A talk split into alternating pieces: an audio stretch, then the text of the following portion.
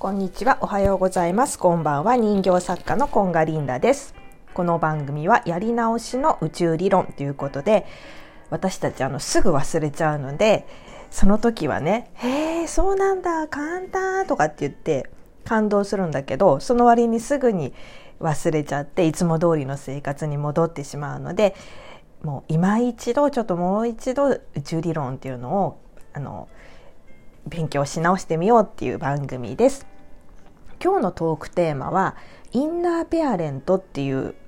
ことについてお話ししたいと思います。私ね、インナーペアレントっていう言葉をつい数日前まで知らなくって、あの、だ、ある方の、えー、インスタライブで初めて聞いた言葉なんですけど、インナーチャイルドっていうのは聞いたことがあって、よくなんかインナーチャイルドを癒してあげるとかっていうセッションとかもあったりするかと思うんですけど、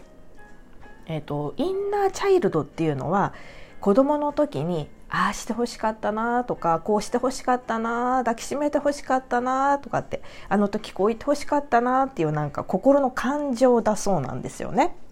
でインナーペアレントっていうのは、えーと、幼少、えーと自分の中の親的な存在親目線の存在なんだってだからえーと、自分が幼少期の時の親とか、まあ、親代わりの人おばあちゃんに育っあの主におばあちゃん子だったっていう人はそういう親代わりの人とかあとは、まあ、幼稚園の先生とか保育園の先生もそれに当たるんじゃないかなって思うんだけどそういう方たちの目線みたいなのがインナーペアレントになってるっていうことが多いらしいのね。で例えばさあの宇宙理論やってるとあのリラックスをして自分が心地いいというのが一番だっていうふうに言われるでしょ？でその時に降りてきたインスピレーションとか直感とかに従って動くとこういいことが起きるというか、まあ、成功するとかあとはあの自分のそのワクワクに従って行動すると,、えーとうまくいくよみたいなことじゃない？でさそのあってインスピレーションが降りてきたこれやりたいって思った時に横からさ「お前には無理だよ」とか「そんなのできるわけないよ」っていう声ないですか皆さん。ちょっとこの恐怖をそそるというかこうなんかやめとけよっていう風な存在あのドリームキラーみたいなのが自分の中にいる時ないですかね。それがねあのインナーペアレントなんだってでハッピーちゃんを知ってる人は、えーと、エゴキンマンって言われるものがこのインナーペアレントだと思うんだけれどもそうだから子供の時に例えばさ「やめなさい」とか「ちゃんとしなさい」とか「急いで」とかって言われてたのがトラウマみたいになってそういうふうにこう自分の心に出てきちゃうだよね。で私はさあの特にねやめなさいって言われたことはないのねなんか例えば海外に行きたいとか言ったら全然応援してくれたりもうちょっといたいって言えばそれも反対しないでいさせてくれたりとか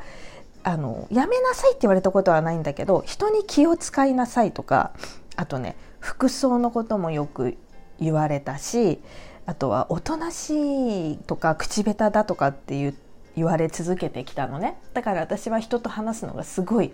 どうせこの人は私と話しても面白くないんだろうなっていうような感じで人と話すのがねすごい怖いの。1対1で話すのが怖いの。あの1対大勢とか1対大勢なんてないか。大勢の中でお話ししたりするのは大丈夫なんだけど1対1だとすごい間が怖かったりとかしてしちゃうのね。あとはさ、えーと私たち世代がすごい多いと思うんだけどもうさ努力と根性みたいに言われてきたわけじゃない？忍耐とかさ。もうアニメとかだってさスポーコンみたいな感じのが多かったからさ。本当にもう頑張るってことが当たり前の時代だったからえっ、ー、と褒められても素直に受け取れなかったりなんかねそれに現状に満足できないっていうのかなそうそういう人が多いと思うんだけどそれもあのインナーペアレントのあれ影響みたいなのね。でさそう私はあとはねあのテストの点とか作文とかが、えーと、褒められポイントでなんかだから母親に褒めてもらいたいっていういつもそういう感情を持ってたんだよね。で私兄がいるんだけれども兄と比べられたりとかあとね親戚がちょうどね同い年ぐらいの1個違いぐらいの女の子が多かったからその子たちと比べられたりとかあなたのえっ、ー、とあ兄お兄ちゃんの友達はいい子だけどあなたの友達は不良っぽいとかあの子とは付き合わない方がいいとかそういうことをねちょっと言われてたりしたんだよね。でさじゃあそのインナーペアレントをどうしたら黙らせてあのそういうやめなさいあいやお前なんかに無理だよっていうさ否定的な声をどうやったら黙らせられるかっていうと、えっと、そもそもそれって自分が作り出した架空のものじゃない物体っていうかさだって親があの自分の後ろにいて24時間やめなさいとか前には無理だって言ってるわけではないから自分が作り上げた架空の存在なんだよね。だから自分で書き換えることも可能なわけ。でえっ、ー、とそしたらじゃあ、えーと、自分と対話して自己対話して何かやりたいことがねパッてひらめいた時に話を聞いてあげればいいんだって自分に。本当はどうしたいのとかあのこう否定的な声が聞こえても本当はどうしたいの何にもなかったら何がしたいとかっていうふうにもうとことん自分に甘くなってあげればいいんだってどうなったら最高とかさそういうことをあの本当に聞いてあげればいいんだってなんか私だけじゃないと思うんだけど意外とさリラックスとか休むことになんかできないかったりしない？なんか休み方が分かんないっていうのかな？リラックスもしてるようでしてないみたいなさ罪悪感みたいなのがあったり。でももう本当にこの今はそれ本当にいらないだって思って私もまだ全然できてないんだけど本当にそれ捨ててとことん自分に甘くしていいんだなって思うもちろんさちょっとお金がかかっちゃうこととか無理なことはあるんだけどできる範囲でもうとことん自分に甘くしてもう自分の話を聞いてあげるっていうことが一番いいんだなって思ったんだよね。でさ、えーと、私の親はそういう親だったから、えーと、私にはこう否定的な声とかがよく聞こえてしまうんだけど例えばね武田壮雲さんはめちゃめちゃ褒められて育ったんだって。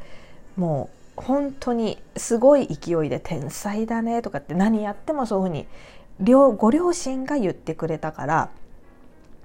このインナーペアレントももちろんあやりたいなっていう思いがあれば頑張れ頑張れってお前にはできるぞって言ってくれる存在なわけなんだよね。だから私たちもそのインナーペアレントを書き換える時にじゃあどういう親がいいかな？理想のインナーペアレントがいいかなって考えてあの作り上げていけばいいんだよね。例えばさあの男の父親だったらさ私だったら所ジョージさんがいいなって思うしなんか遊び心満載でね。何でもやってみなよって言ってくれそうじゃない？あとは、まあ、母親だったら黒柳徹子さんなんかもすごいさ興味いろんなことに興味を持たれてる方だからさ面白そうじゃないなんて言ってさすごい応援してくれる気がするんだよね。だからなんかそういう人にきなんていうの？インナーペアレントとかそういう難しいこと考えないでじゃあ所さんだったら何て言ってくれるかなとかじゃあ黒柳徹子さんだったらこんな時なんて声かけてくれるかなっていうふうにそうやって考えてみるのもいいかもしれないなっていうふうに思いました。そう今日は、えーと、インナーペアレントについて話してみましたで私あのこの専門家とかでも全然ないし数日前にこの言葉を知っただけなのであのもし興味があるっていうかこういうこのインナーペアレントについてもっと知ってみたいなって思った方はあの自分で検索されてこう調べてみたりとかそこのインナーペアレントを癒すっていうこともできるっていうかそのインナーペアレントが癒されてないと結局インナーチャイルドをいくら癒してもそのインナーペアレントがこうまたダメだよって攻撃してきちゃうからインナーペアレントを癒してあげるっていうか、まあ、書き換えてあげるっていうことが大事だよっていうふうにある YouTuber の人は言ってたのでちょっとその辺もっと詳しく知りたい方は自分でちょっと検索して調べてみるのをおすすめします。では今日はこの辺で最後まで聞いてくださりありがとうございました。